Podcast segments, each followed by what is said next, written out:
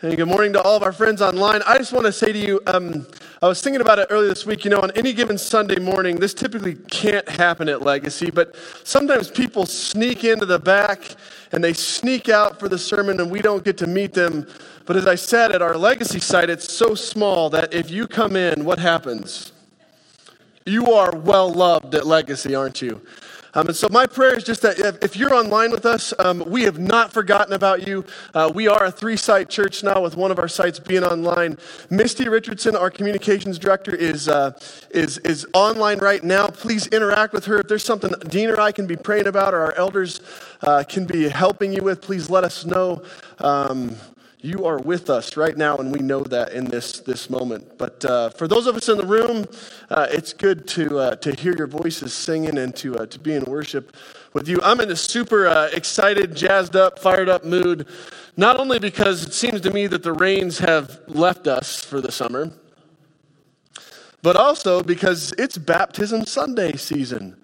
We tried this last year for the first time and uh, went out to the East Gallatin Recreation area. If you weren't with us, you saw the pictures. It was glorious. I'm looking at those pictures going, we should probably have a few more face masks on this year and be a little bit more socially distanced on the beach. Uh, but I, am I'm, I'm hoping and praying that you'll join. Uh, join in for that next Sunday. We have got a couple uh, signed up to be baptized, a few more signed up to remember their baptisms. It's going to be a good time. And that's what we're talking about this morning. This morning, we're going to talk about water. Next Sunday, we're going to talk about baptism, but the two will kind of blend in uh, with one another. So let me pray for us, and then we're going to jump in to probably the most well known verse in all of Scripture. Let me pray. God, we, uh, we confess, Lord, that um, we are a distracted people. Lord, we come to you this morning, and uh, uh, Lord, we, we, we know that there are uh, uh distractions that abound in our lives, Lord, whether it be uh, the media, the news, the hype, the agendas. Uh, God, so we just right now lay all of that at your feet. And God, we pray as we open up your word, Lord, that you would speak to us. God, we're open to you right now. So, Lord, by your Holy Spirit, we just pray. We know that your word is alive and well, that it's active, living, sharper than any two edged sword. So, uh, God, we pray humbly and readily, God, change us. Lord, make us and mold us into the likeness of Jesus Christ, your Son, in whose name we pray. And all God's people said, Amen. If you have your Bibles, Turn with me to uh, Matthew's Gospel, chapter 28. We're going to read verses 16 to 20. And if you don't, you've probably already all but memorized this, this passage this morning. Now, the eleven disciples went to Galilee, to the mountain to which Jesus had directed them. And when they saw him, they worshiped him, but some doubted. And Jesus came and said to them, All authority in heaven and on earth has been given to me. Go therefore, make disciples of all nations, baptizing them in the name of the Father and the Son and the Holy Spirit, teaching them to observe all that I have commanded you. And behold, I am with you always, even to the end of the age. The grass withers and the flower fades but the word of our God endures forever. So in 1871, the city of Chicago burned to the ground. Anybody remember that story? Great Chicago fire left over 300 people dead and 100,000 people homeless. Just consider that. But what baffles historians to this day is how so much of the city burned when there was a river flowing right through it.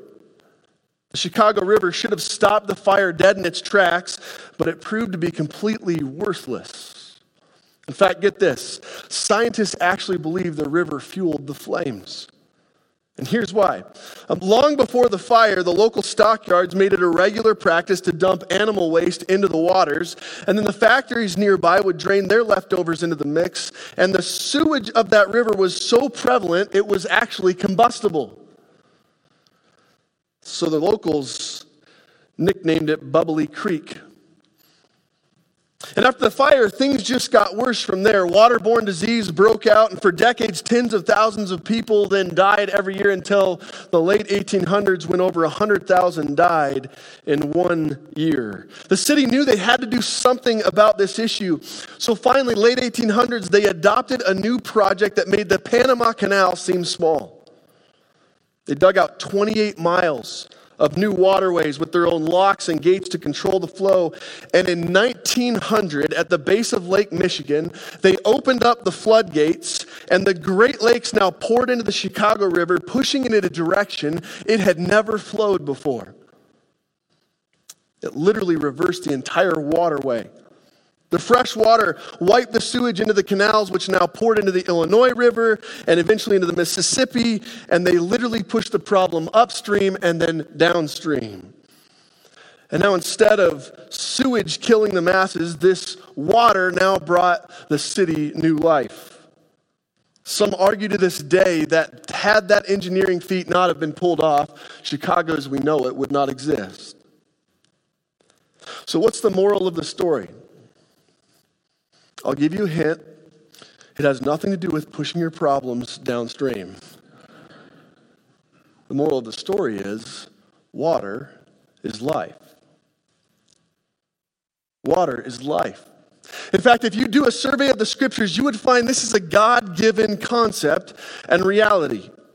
In the very beginning, God's word tells us there was a river in the Garden of Eden. Genesis 2 talks about how this spring flowed from one into two, and then three, and then four rivers, actually the Pishon, the Gihon, the Tigris, the Euphrates. And it was by these waters that God gave life to everything. Life begins with this spring where paradise flourishes in this garden plants, trees, animals, humans. Water from the very beginning of God's story equals life. This summer, my, uh, my brothers and I have been hard at work uh, planning this, what we're calling the hunt of a lifetime for my dad. Um, Pops drew an elk tag that took over 12 years to, to land in this area down in Colorado. And so this fall, it's game on. But here's our challenge. Um, in order to get to the hunting unit, we've got a four wheel drive to 11,000 feet, and then we've got to hike five more miles from there just to get to base camp where we'll hunt. You know, the biggest concern of the hunt, though, if you picked up on the theme, it's not how we're going to get the elk back to the car. We'll figure that out later. It's water. At that elevation, the only way to combat altitude sickness is to drink a ton of water. The problem is there's nothing available on tap. Water equals life. We know this. And yet, for some reason, from Genesis on in the scriptures, God points to this basic reality time and time again as though we don't. Adam and Eve, they choose sin, right? We know the story. They're cut off from the garden. They're cut off from this life giving spring. The, the garden is no longer theirs to dwell in. Life is no longer bliss. But this concept of water gets put on repeat over and over again, almost as this reference, time and time again, to what should have been. Just consider the scriptures with me. Uh, go to Jacob. You might remember the story of Jacob in Genesis 25. Jacob is on the run from his own sin and struggles. Life is chaos, fear is rampant, right? And one day he finds himself in the middle of this desert, the middle of nowhere, and he comes across a well. Scriptures say there were these flocks of sheep laying all around it. And it's at this well, it's at this source of life that Jacob discovers this shepherdess named Rachel. And it's through in this encounter, this encounter by that water that Jacob marries and becomes the father of Israel, and the story of God's people are born. Well, down the road, Jacob uh, has this enormous family of sons, you might remember, later known as the Israelites. But his sons can't get along. Competition is ripe within the family. One son in particular is envied by all the rest. And so his brothers, you'll remember, sell him to foreigners. Remember that? That was the story of Joseph. So there's this series of God ordains events, though, and Joseph becomes one of the most powerful men in all of Egypt, which is ironic because a drought comes to the land. There is no water, there is no life, the nations are dying, people are in desperation. And his brothers come begging, hoping, longing for something of sustenance. And as they enter Joseph's house, instead of taking revenge on them, the first thing they're offered by Joseph's servant is water. Look at this Genesis 43 24. And when the man had brought the men into Joseph's house, he gave them water and they washed their feet. Was that on the screens before, though? Were you cheating? Soon after that, all of Israel is now in Egypt, right? Because of the water and the sustenance. Years later, this Pharaoh, he sees this multiplication of Israel. He's threatened by it, and so he enslaves them. And all this drama plays out, these plagues and these miracles. Remember that? God sets them free. God's people find themselves yet again in the desert. And it's in this wilderness that they find themselves with no water except for bitter, unsuitable drink, sitting in these filthy pools, stale, full of disease. And their situation is so dire, the people beg Moses to go back to slavery. Moses knows better, so he falls to his knees in prayer. And by a miracle, God takes this awful sewage and turns it into the sweet water of life again. Look at this Exodus 15, 22 to 25. Then Moses made Israel set out from the Red Sea, and they went into the wilderness of Shur. And they went three days in the wilderness and found no water. But when they came to Marah, they could not drink the water of Marah because it was bitter. Therefore, it was named Marah. And the people grumbled against Moses, saying, What shall we drink? And he cried to the Lord, and the Lord showed him a log. He threw it into the water, and the water became sweet. If you were to do a survey on the significance of water in the scriptures, you could spend an entire year just on that theme alone. There are these images, right, of streams and rivers and pools and cisterns and rain giving life where there was none before. All right, let me just scatter shoot a few of my favorites, though. The psalmist says this, you'll remember this one God makes me lie down in green pastures, He leads me beside still waters. In the book of Ezekiel, God takes a valley of dry bones and he brings this parched wasteland now to life. And, and by the time we get to the climax of the story, this is my favorite part, we see a vision of rivers flowing from the temple. Now, think about this first, ankle deep, then knee deep, then waist deep, and then a river so high, so flooded, that all you can do is swim through it. And with this picture of a deserted land now covered with the waters of life, God asks Ezekiel, Son of man, do you see this? See, God uses water to reveal his power in the Bible. He uses water to reveal his hope. Water is used to teach us about God's restoration because water equals life. And God uses this same image flowing from page to page throughout the scriptures, pun intended. And by the time we open up the New Testament to the story of Christ, we find God choosing water to be the sign of the new promise of everlasting life in Him. Turn with me to Matthew's Gospel if you have your Bibles chapter 3, if you've got them on you, Jesus shows up. The Son of God comes down to this desert that is now our world, come to save these people who are lost, parched in sin, desperately searching for something, grasping for something to satisfy their longing deep within, left behind in the lush Garden of Eden.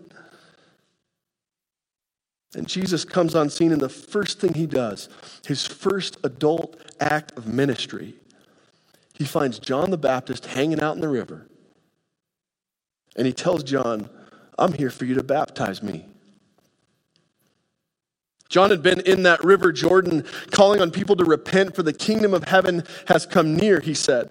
This crazy prophet in the middle of nowhere and this desert stream is baptizing a Jewish nation because he's convinced that the kingdom of heaven has come. And John takes this age old practice, and it was age old, of washing in preparation for worship, and he uses it now to prepare people for the coming Christ. In fact, long before Jesus came, if you were a Gentile, if you were a non believer, a non Jew, The only way to become a part of the flock was to declare your faith in Yahweh. If you were male, to become circumcised, and otherwise, to do something called a proselyte baptism, to be made clean. So just imagine, John is pleading for people to return to the Lord, to turn from their sins, and here comes this man walking towards him. You know that famous scene in the desert, like in the movies, where like the heat waves of the soil sort of distort the image? That's how I like to see this scene. Not sure if it's real or not. But here is real. Here is what's real. Here comes the Christ, right? And Jesus is about to take this water, this very basic understanding of washing, and use it now as the sign of a new promise in him. Matthew 3:15 he looks at John and he says let's do this now for thus it is fitting for us to fulfill all righteousness. And then John consented. Now think about this with me though. Jesus didn't need his sins washed away. There were no sins. Christ takes the entire concept of, of washing and he's about to transform it into something far, far greater. Because the first thing that Jesus does in this baptism, this is why he's baptized, is in humility, he joins a sinful, sewage ridden, broken humanity in the river. And by this very baptism, he now identifies himself with us. And like the entire Great Lakes system pouring into that bubbling creek, in Christ, the river reverses course. You ever jump into a, an ice cold lake after a really long, hard hike? Like a mountain lake? You ever done that?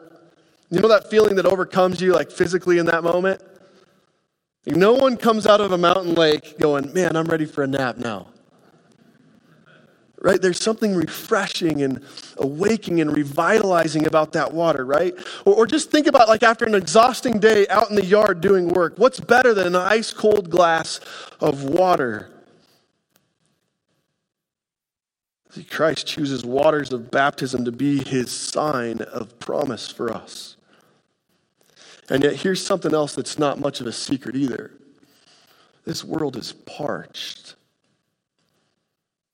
You don't have to go on much of a scavenger hunt to find the results of two people who chose sin and left the spring of paradise for the wilderness.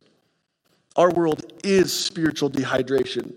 All truth is now relative. Our culture has literally lost itself. There is no such thing as certainty anymore outside of the walls of church, outside of the sovereign plan of God. Never before, probably in any of our lifetimes, have we watched so many people become so distracted and so disoriented. And here's the hard reality we live in a thirsty, desperate world. At night, one of the last things that I do with my day is I go and tuck my girls into bed long after they've been asleep, long after the sun's gone down, and I, I kiss them goodnight, and I, I'm looking at them almost every night, and I'm wondering what is it that they're dreaming about? Butterflies, princesses, sandboxes, slides. And then I wonder, God, how am I going to raise my kids in this chaos? How is it that we start our lives with such innocence and then day by day this life begins to chip away at it?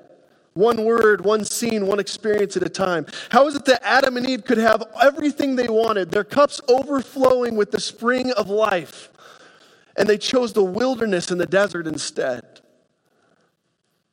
And here's the hard truth every single one of us have made the same choice. You know, when you're working out, at some point, your physical body tells you it's time for water. It warns you, right? Drink or die. Rehydrate or suffer the consequences. Starts with your temperature rising, then turns to that sticky mouth, then moves on to getting all shaky. Your head starts to pound, and before you know it, you're passed out on the ground.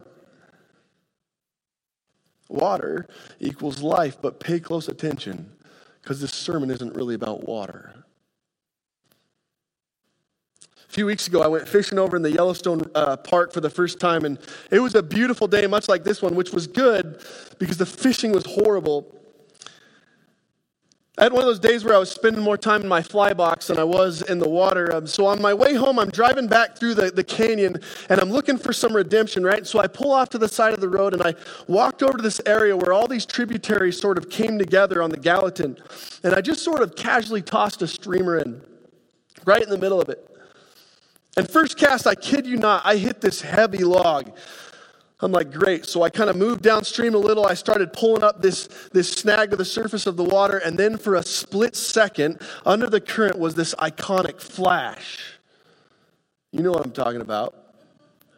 Fish saw me. I saw fish. That was no log, it was a massive brown. So I chased him up and downstream. I was stumbling over islands. I tripped back into the river. Every time he'd see the net, We'd make eye contact, he'd dart back into the depths. And finally, I landed that thing, and as I'm literally screaming praises to God, and I would, I'm not going to show you a picture because I want you to see it as even bigger than it was. You know what I'm saying? But I'm realizing what made that catch so fun was that I got to watch it play out under the water. With my sunglasses on, I could see every minute, every rock that I stepped on, every pull, I could see the flash again. It was what made that catch so thrilling inside, right? Like whoever invented polarized sunglasses, God bless them. I might be bragging, I might be preaching, I don't know. But here's why I share that story it's not just about the water, that's just kind of surface level talk. Baptism is about the reality of God's promise underneath the surface.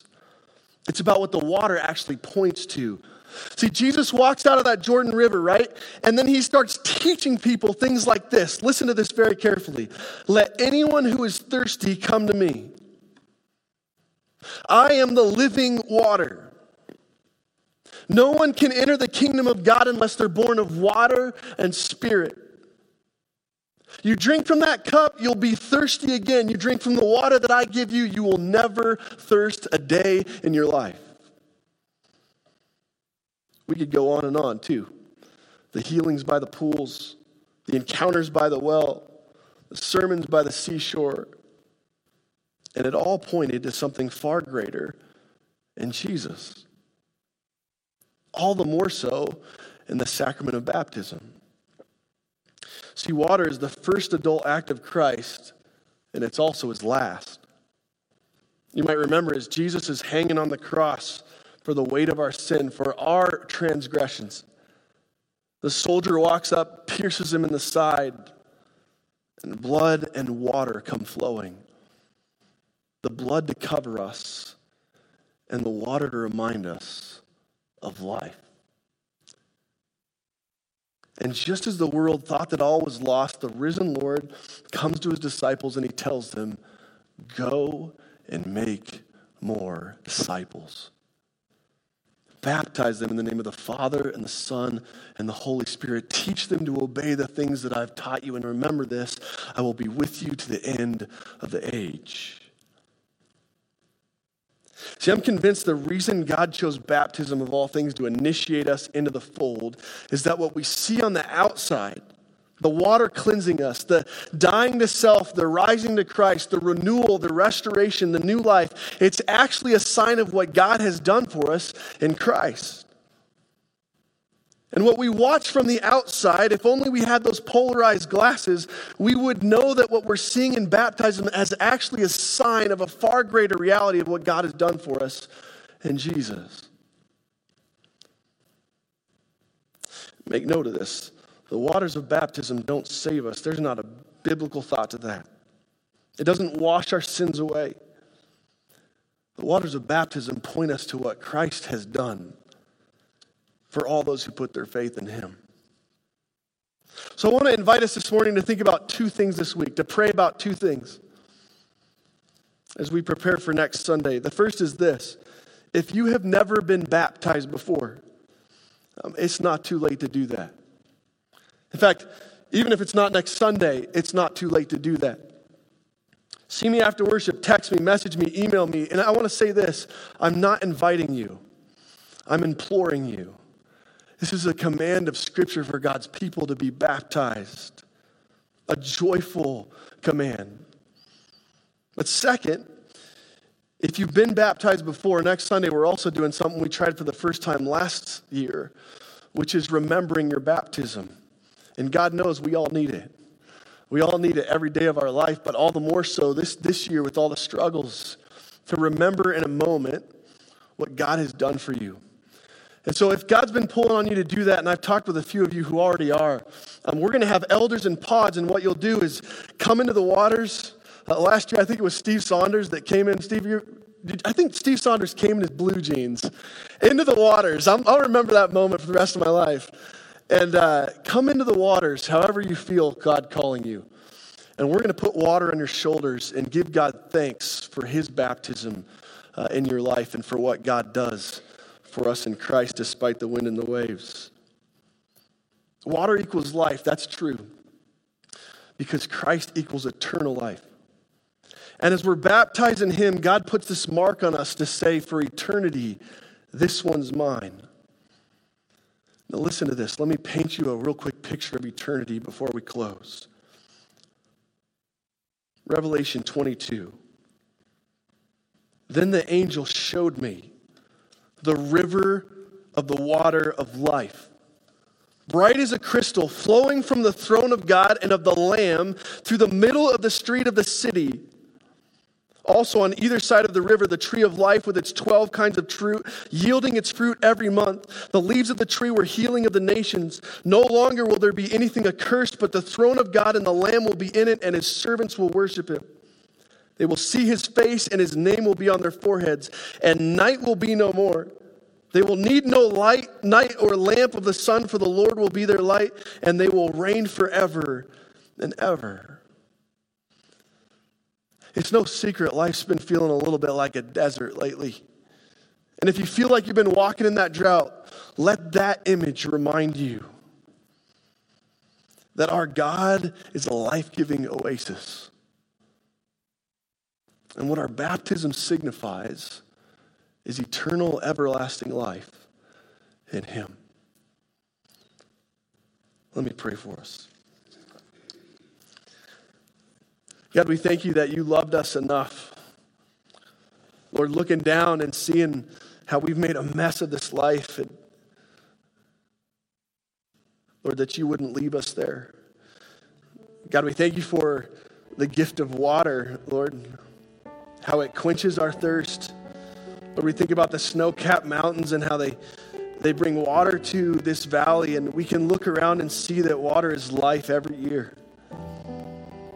God, we can think of all your stories where you've proven that to be so, God, but it's just a physical reality, Lord. Would you help us to pay attention to the spiritual one? Lord, that in our baptisms we are found in Jesus Christ, saved, marked for eternity. God, I just pray for every single person here that whether we were baptized 70, 80 years ago or we're going to be baptized next Sunday, Lord, that it would be afresh in us. Lord, that you would quicken our hearts back to you. In Jesus' name, all God's people said, Amen.